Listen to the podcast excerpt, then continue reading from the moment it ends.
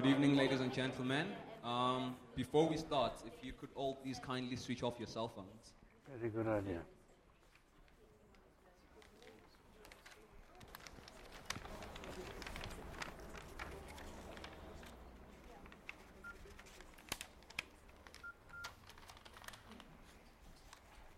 Welcome to In Conversation, a discussion by two Market Photo Workshop students with our founder, Mr. David Goldblatt. My name is Begi Dube. I'm a foundation student here at the Market Photo Workshop, and tonight I'll be your MC. Just to give you guys an explanation about In Conversations. In Conversations is a student uh, discussion forum where students are given the platform to discuss matters around photography. It's mainly held after each and every exhibition that occurs here at the Market Photo Workshop.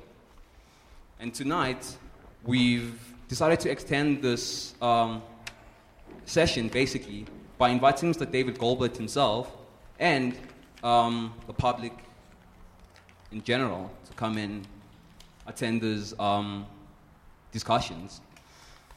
Um, this forms part of the overall Fale Le Fale program developed to celebrate David Goldblatt's life, his works, his turning of 80, and founding of the Market Photo Workshop.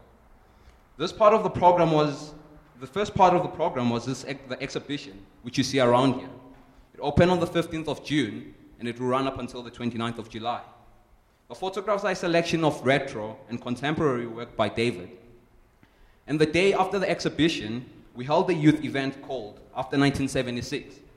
It was an interdisciplinary exhibition by students, where students submitted their works and were given the opportunity to showcase works which explore notions of youth and shifts of meaning of time over time. Tonight we bring the two together. We'll, bring, we'll begin with the 40 minutes uh, conversation, and we'll have approximately 20 minutes where you guys will be given the opportunity to ask questions. Interviewing David is Lebo and Biko. Lebo was born in 1990 in a township called Katlehong in the east end of Johannesburg.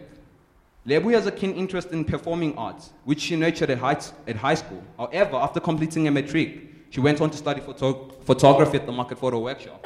Through her interest in performance and a curiosity of documenting life as a performance itself, she does conceptual projects. She's currently doing an advanced course the, at the Market Photo Workshop. And Biko was born in 1987 in Rustenburg, which is the northwest region of South Africa. He later moved on to Gauteng at a very young age to live with his father in a township called Kagiso. After completing his matric, he studied media at Boston Media College and went on to study photography at the Market Photo Workshop. He recently completed his intermediate course and is still thinking about embarking on a year long advanced course in September. Biko photogra- Biko's photography is inspired by curiosity for his surroundings and searching for the unfamiliar. And as for Mr. David, Mr. David is a photographer who makes photographs. And for you guys that don't know, he's my homie. That's why I'm capturing your attention. And yeah, I'll pass on the conversation to Lebo and Biko, And thank you. Thank you. Um, I'd like to welcome Mr. David. and- Please uh, drop the message, for God's sake. I'd like to welcome you, David, and everyone who's here. Um, as mentioned by Becky, um, Biko and I are products of the Market Photo Workshop. Um, we're actually products of David's funding. Um, and tonight we hope to chat with David um, about him becoming a photographer, him being a photographer, and how David understands the shift um, of photography um, in South Africa during time. Um, yeah, evening, ladies and gentlemen. I'd like to say we are very inspired by David's work and uh, his long and uh, very great uh, work that he's done you know, over the years. And um, like I, I have like a lot of interest in you know how he gets to put together his work and the messages he's trying to portray and yeah. So our first question to you um, is um, how did you get into photography um, and how did start taking photographs? What inspired it? Well, I started when I was in high school. Uh, I used to collect stamps, postage stamps, and I used to build model ships and I needed photographs for these hobbies. So I, I used cameras that were in the family. That was a time when uh, film was in very short supply. We're talking in the, the late 1940s. And um, I then became interested in the photographs for the photograph's sake rather than for the hobbies. Um, at that time, we used to see here three magazines which were very important Picture Post from London, and Life magazine, and Look magazine. And those were the years of the golden years of magazines, really, of photographic magazines, because this was the time before television really swept through America and Europe. And for millions of people, these were their window on the world. And they commissioned the very best photographers to, uh, to do work for them. So that work inspired me, and uh, I wanted to emulate it, and I wanted to become a magazine photographer. And uh, when I after, after I matriculated in 48, I, I thought I would try and teach myself to become a magazine photographer. But it was hopeless. I was no good. Um, my pictures were terrible. I had no experience, um, no skills. And my ideas were very um, crude. And so I gave up the attempt for the time being and went to work in my father's shop. My father had a clothing shop in Randfontein. And I worked there, and uh, unfortunately, he took ill, and so I had to stay with him because I didn't intend to stay there. And that, that was a 12 year period during which I went to university, but I kept up my interest in photography. And when finally my father died in 1962, uh, I sold the shop and I became a photographer. Did you regard it as a profession though? On the 15th of September 1963, I gave the keys of the shop to the people who bought it and I became a photographer, professional. um, I, I can't stop to wonder, like, uh, as I understand, you've been a photographer for over 50 years. And I, I'd like to know what kept you going, what inspired you to keep photographing for so long? Well, I think two things kept me going. The one was I had to make a living. When I became a photographer in 63, I had no clients, I had very little experience, in fact, no experience to speak of. I had two Leica cameras, and that was it. And I had to earn a living. So that was the one uh, motivation. And the other was, uh, I suppose, my my feeling about South Africa and my compatriots, my people, the people I live with.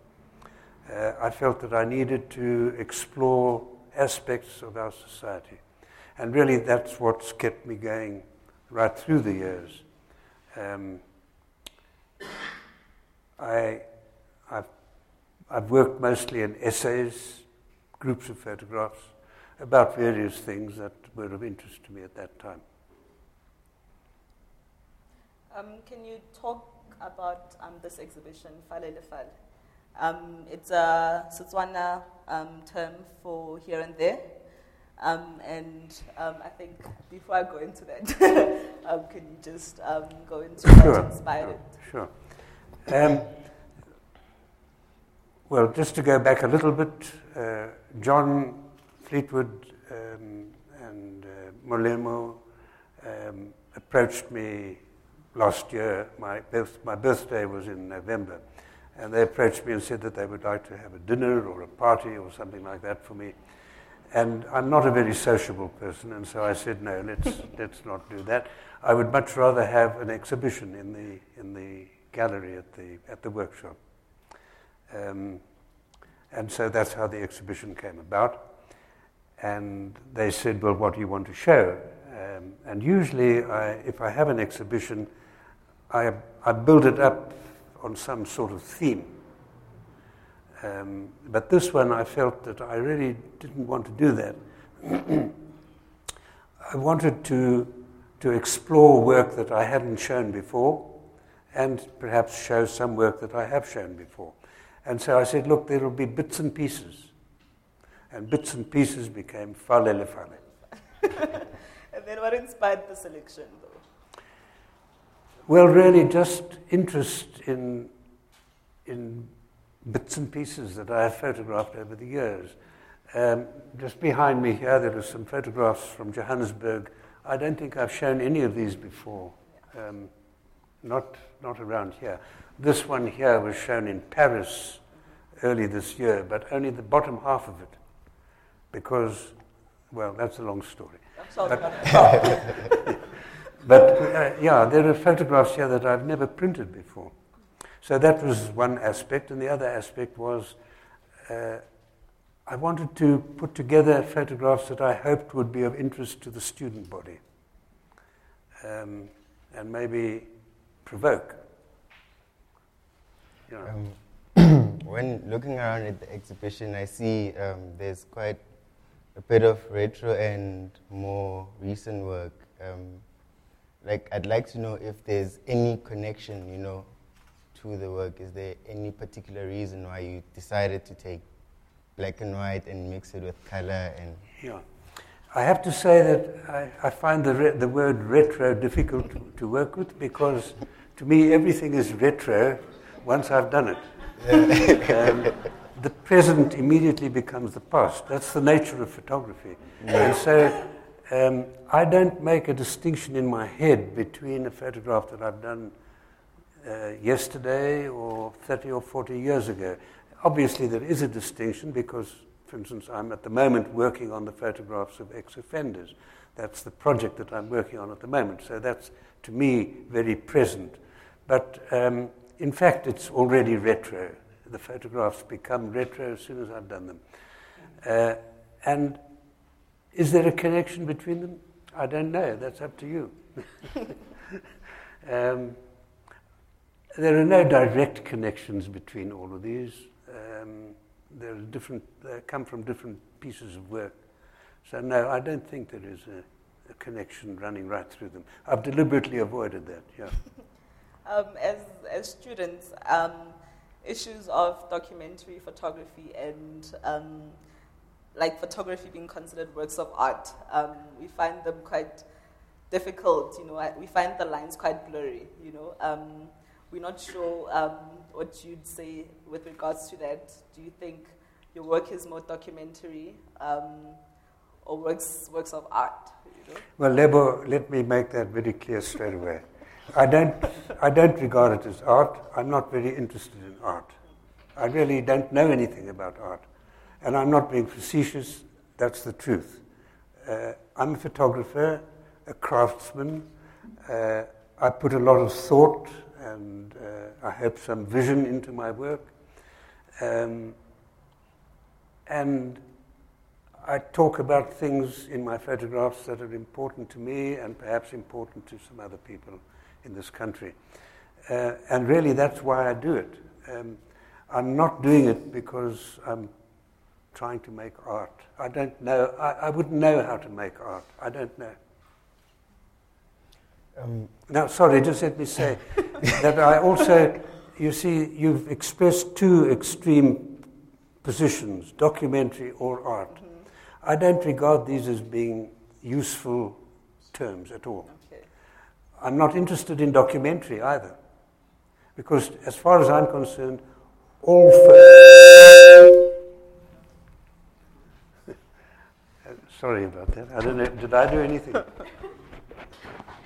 Is it okay? As far as I'm concerned, all photographs are documents. Every single photograph that you can think of is a document.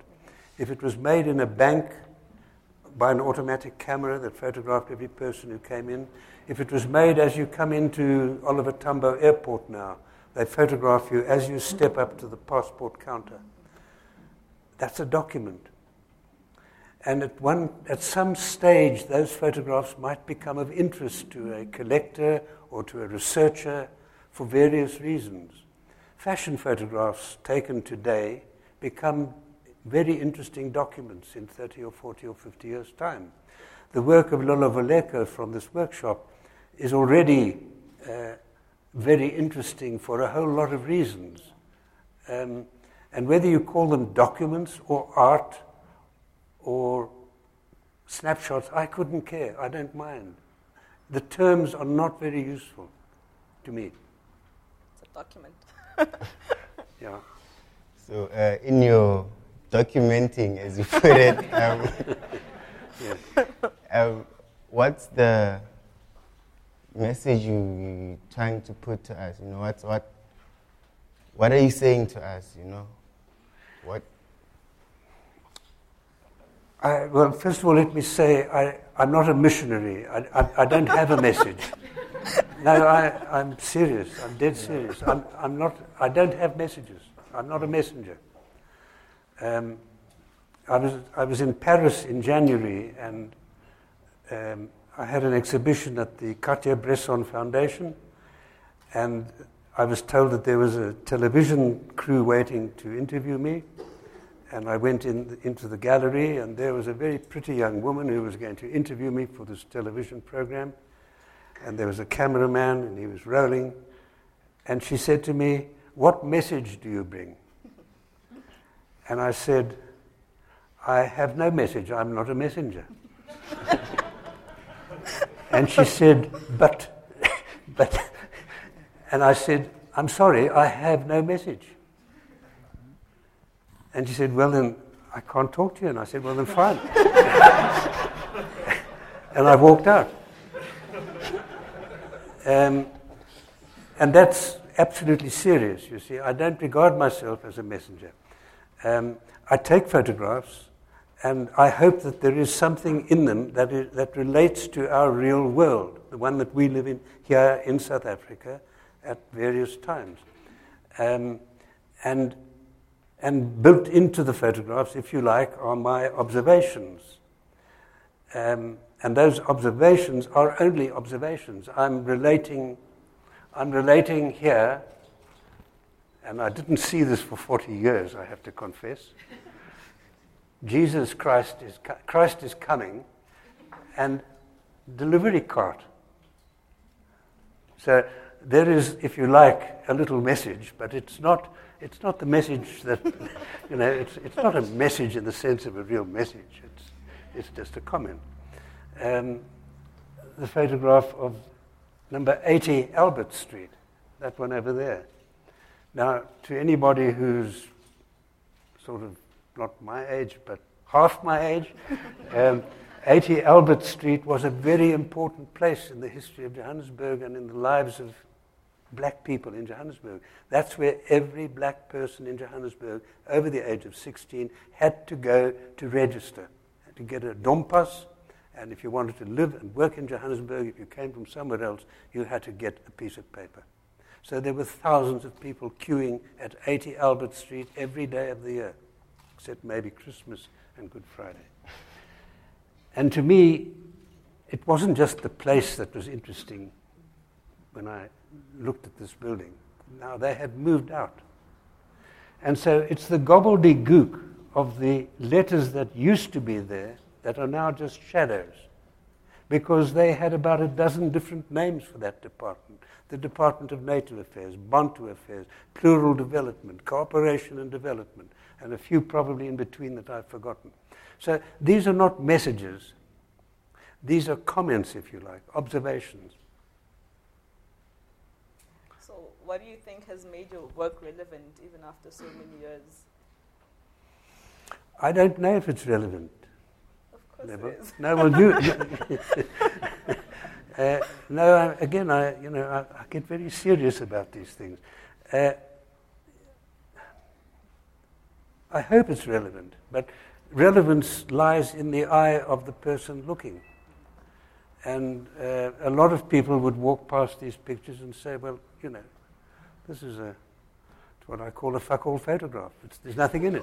What's there to see? Um, so it's, it becomes relevant if you think it's relevant. But you've been regarded as the father of South African documentary photography. How do you feel about that? And that clearly means your work is relevant.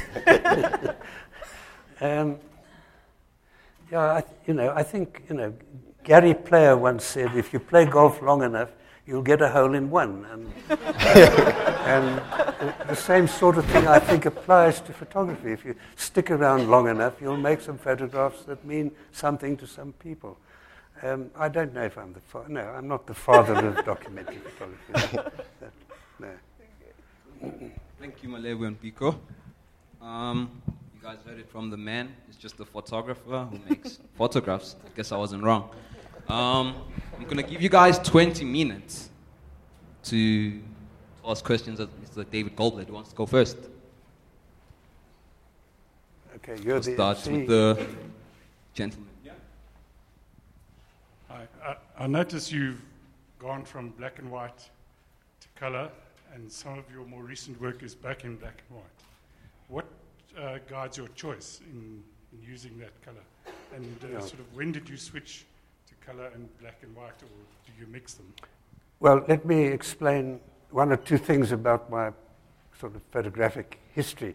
Uh, during, almost from the beginning, from 1964, when I f- began to do professional work, um, I worked in color frequently for, for, for my clients, magazines, corporations, ad agencies.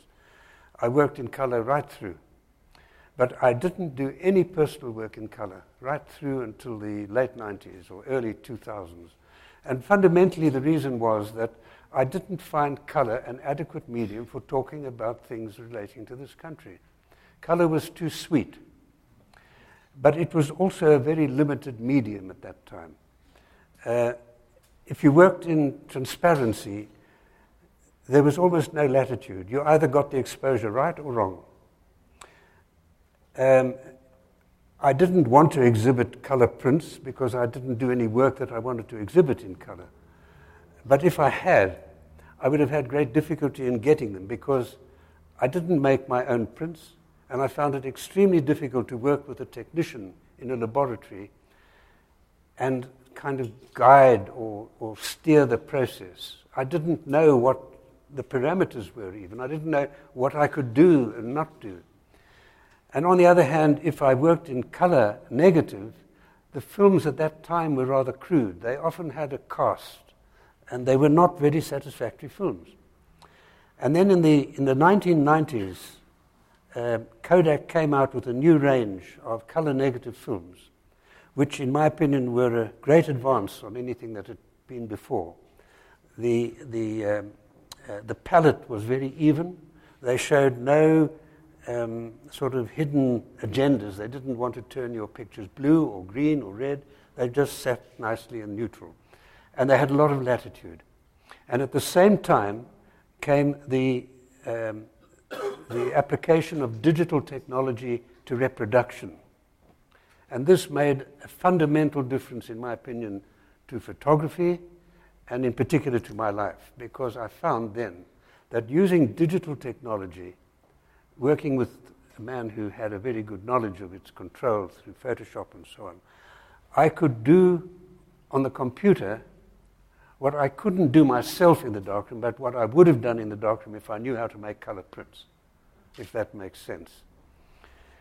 And so color became um, a much more flexible medium for me then. I could now make color prints that I enjoyed on paper that I enjoyed.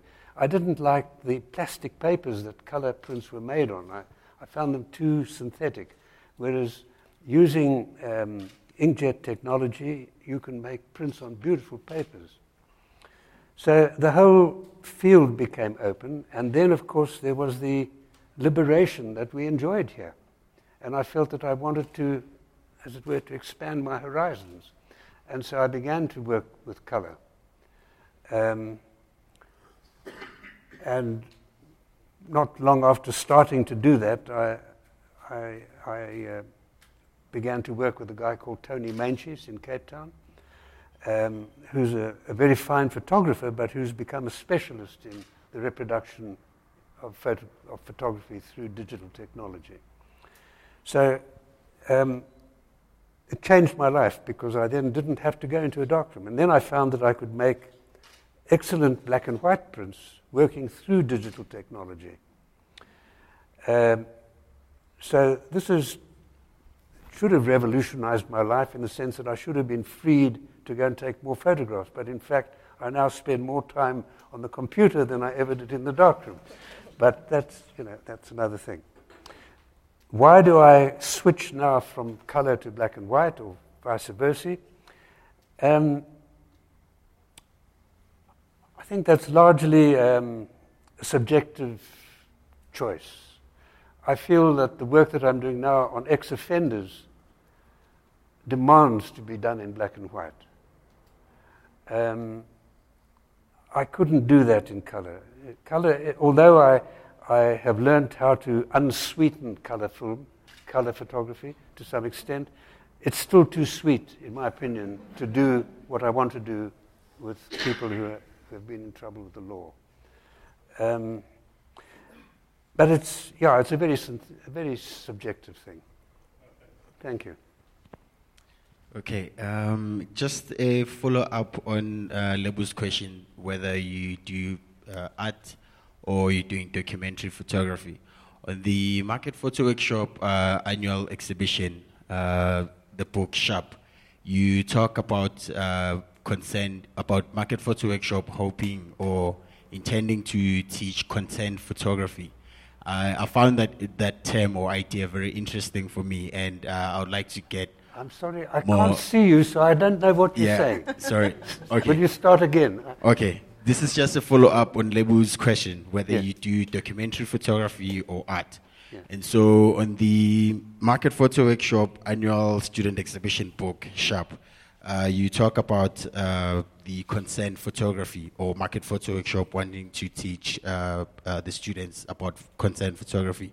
So I found, I found that uh, term or idea very interesting for me, and so I would like you maybe to give us or explain more about uh, the term.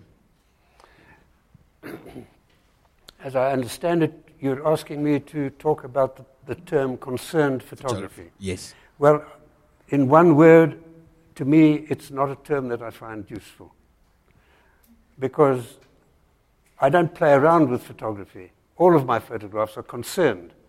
I, am either concerned with delivering a photograph to a client or I'm concerned with doing whatever I'm doing. I don't like that term concerned. It implies that somehow some photographers sometimes become very concerned about certain things. Well, to me, that's, that's a kind of irrelevance. I don't find it a useful term, and I was not very happy that they used it in the workshop, but I, I don't interfere. uh, Mr. Goldblatt, Goldblatt. Um, after all the questions uh, lo- uh, tonight, this evening, um, would you find, uh, would you consider yourself very misunderstood? I mean, people are saying while you're documenting South Africa, and then you say, "But I don't document things," and people say, um, "What is your message?" and you say, "I don't, I don't have a message." Um, how do you think your work has ach- achieved the level of success it has, um, while you are so, while you are clearly so um, misunderstood? yeah, I, I don't know. I, I I don't know. Uh, I, and I'm, I'm not kidding because to me, one of, the one of the most frustrating experiences that I have when I exhibit photographs is that I actually cannot overhear what people are saying to each other. And I long to hear what they're saying to each other because afterwards people are very warm and they're very uh, um, pleasant to me.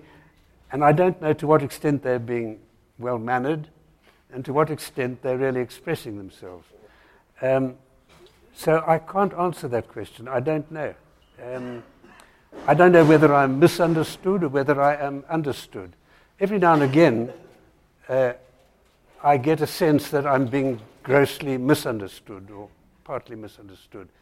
And uh, I regret then that I haven't been able to have a conversation with that person because I, I like, I welcome, and enjoy criticism. I really do. And um, quite often I don't, I, I don't have the opportunity of talking with the person who's expressed a critical opinion um, because it's just not practical usually, when I would love to be able to do so.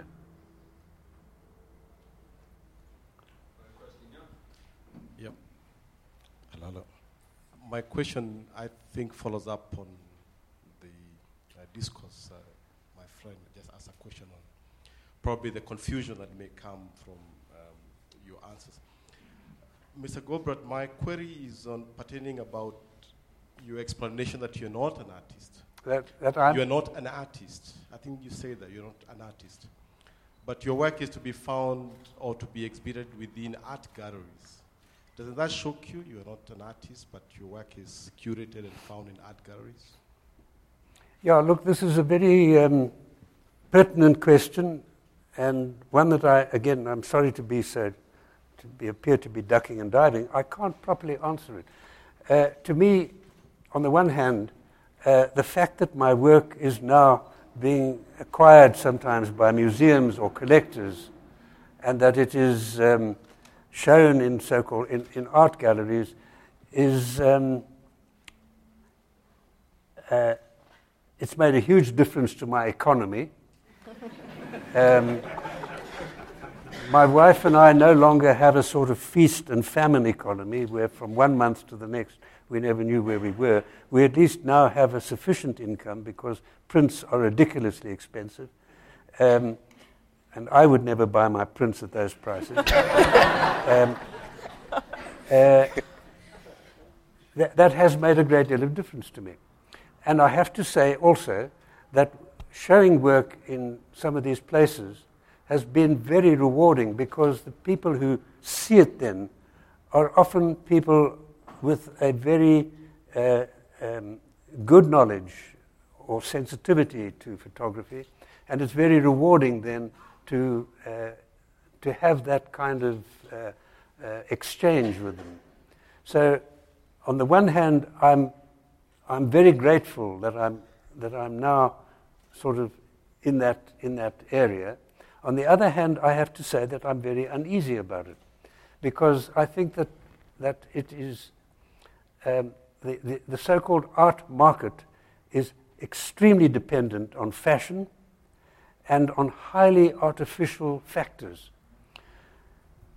A black and white photograph by a photographer is worth more if it's a vintage print. In other words, if it's the first generation of prints that he makes. It's worth more if he has signed it or she. It's worth more if it's in silver or platinum.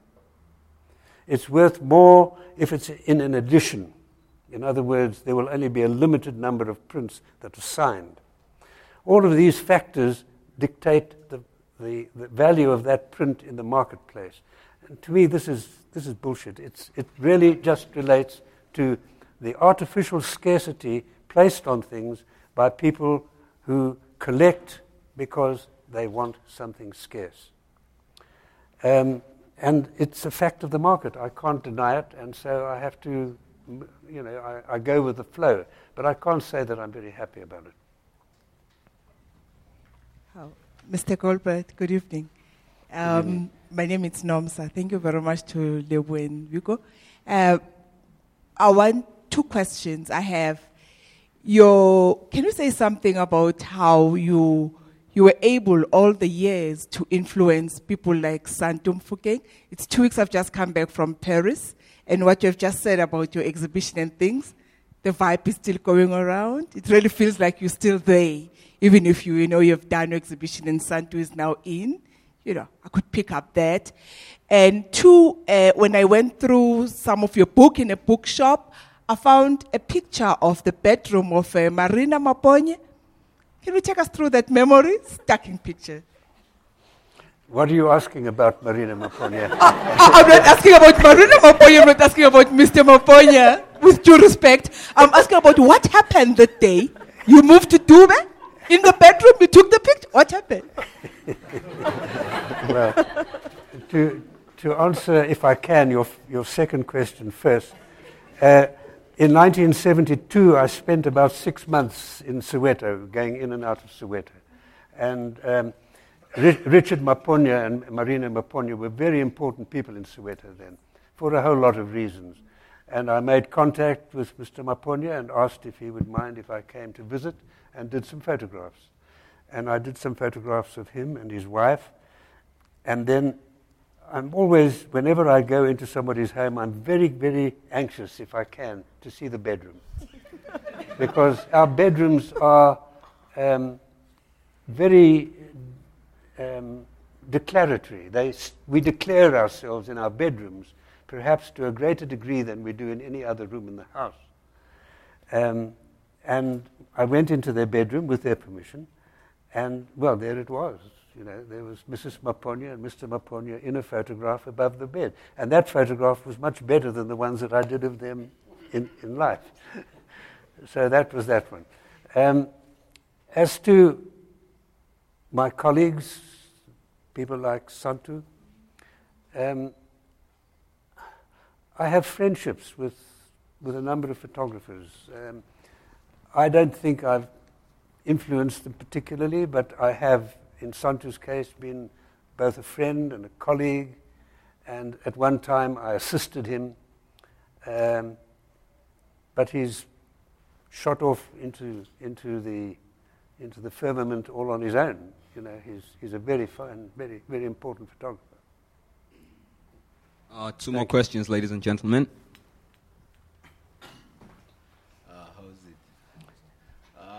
What I want to know is that uh, do you choose your photos or do they choose you?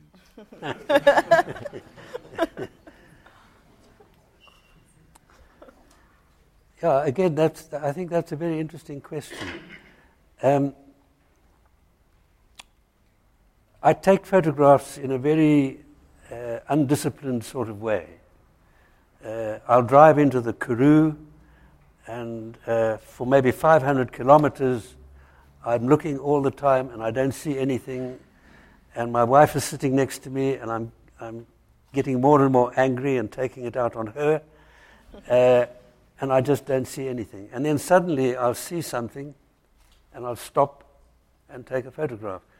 Um, so I think there's some sort of uh, two way traffic between the real world and my, my mind or my eye that takes place, and I, I can't really explain it. Um, something, there, there has to be something outside of myself, outside of my own inside, that attracts me, that excites me, that provokes me. And if that doesn't happen or that's not there, I don't take photographs. I can never, I, I'm, I'm hopeless at being a casual person with a camera. Thank you. Yeah. um, I was just wondering about what, what you think about the advent of new technology in, in photography, the digital equipment that we have now vis-a-vis what was then. I'd like to hear your thoughts about that and maybe what equipment you use. And does a choice of assignment dictate the choice of equipment that you're going to use? Yeah, regarding digital technology, let me say immediately I think it's a great advance. Um, it has enabled millions of people around the world to take good photographs. They don't have to have a, a, a PhD in photography from a university. They don't have to come to the market workshop. They, they, can just take photographs. You can do it with your phone. You can do it with a point and shoot camera, all kinds of things. And they're good photographs because the, the level of technology that's built into them is of a very high order. You don't have to worry about focusing, you don't have to worry about exposures. They do it all for you. And I think that's great. Um, uh, on the one hand, I have to say, though, that I find it very irritating when I'm in some place and all I see around me are people with cameras shooting every fucking thing that they can. um, it, you know, it's, it's, it's mad. Um, but, you know, that's fine. Uh, I don't think that it has any, I shouldn't say it hasn't got any relevance to the, uh, uh, to the development or the nature of photography uh, that people are prepared to go and look at, because it has. But it, the, um, the best analogy that I can give you is that writers didn't, didn't change writing when the typewriter was built. And they didn't change writing when the computer came along. Writers went on writing. And photographers, in my opinion, will go on taking photographs. They will obviously be affected by various factors in the market that, that relate to the digital, tech, uh, to the digital revolution. Um, but in my opinion, what is a product of an eye and a heart and an intellect is still the product of that. And it doesn't matter whether you're using a pinhole camera or the latest uh, 60 megapixel uh, camera from, from Hasselblad. Okay. Uh, uh, sorry, there was, you, you had a double question. What do I use? I use film mostly uh, on a 4x5 camera, a view camera, but I also own uh, a couple of digital cameras and I use them when it's appropriate. Okay, that's it, folks. As I said, he's my homie. Meet us on the street if you've got any more questions. Um, I'd like to thank David Goldblatt for being here and thank you guys for all the questions and your attendance. Um, and the National Arts Council, the Kingdom of the Netherlands, and the Goodman Gallery. And yeah, feel free to go out for some snacks and drinks. And thank you very much. Thank you all for coming. And the project team. Thank you. Thanks, thanks, thanks, Lebo. Thank you, Biko. You are a missionary. the fun. hey.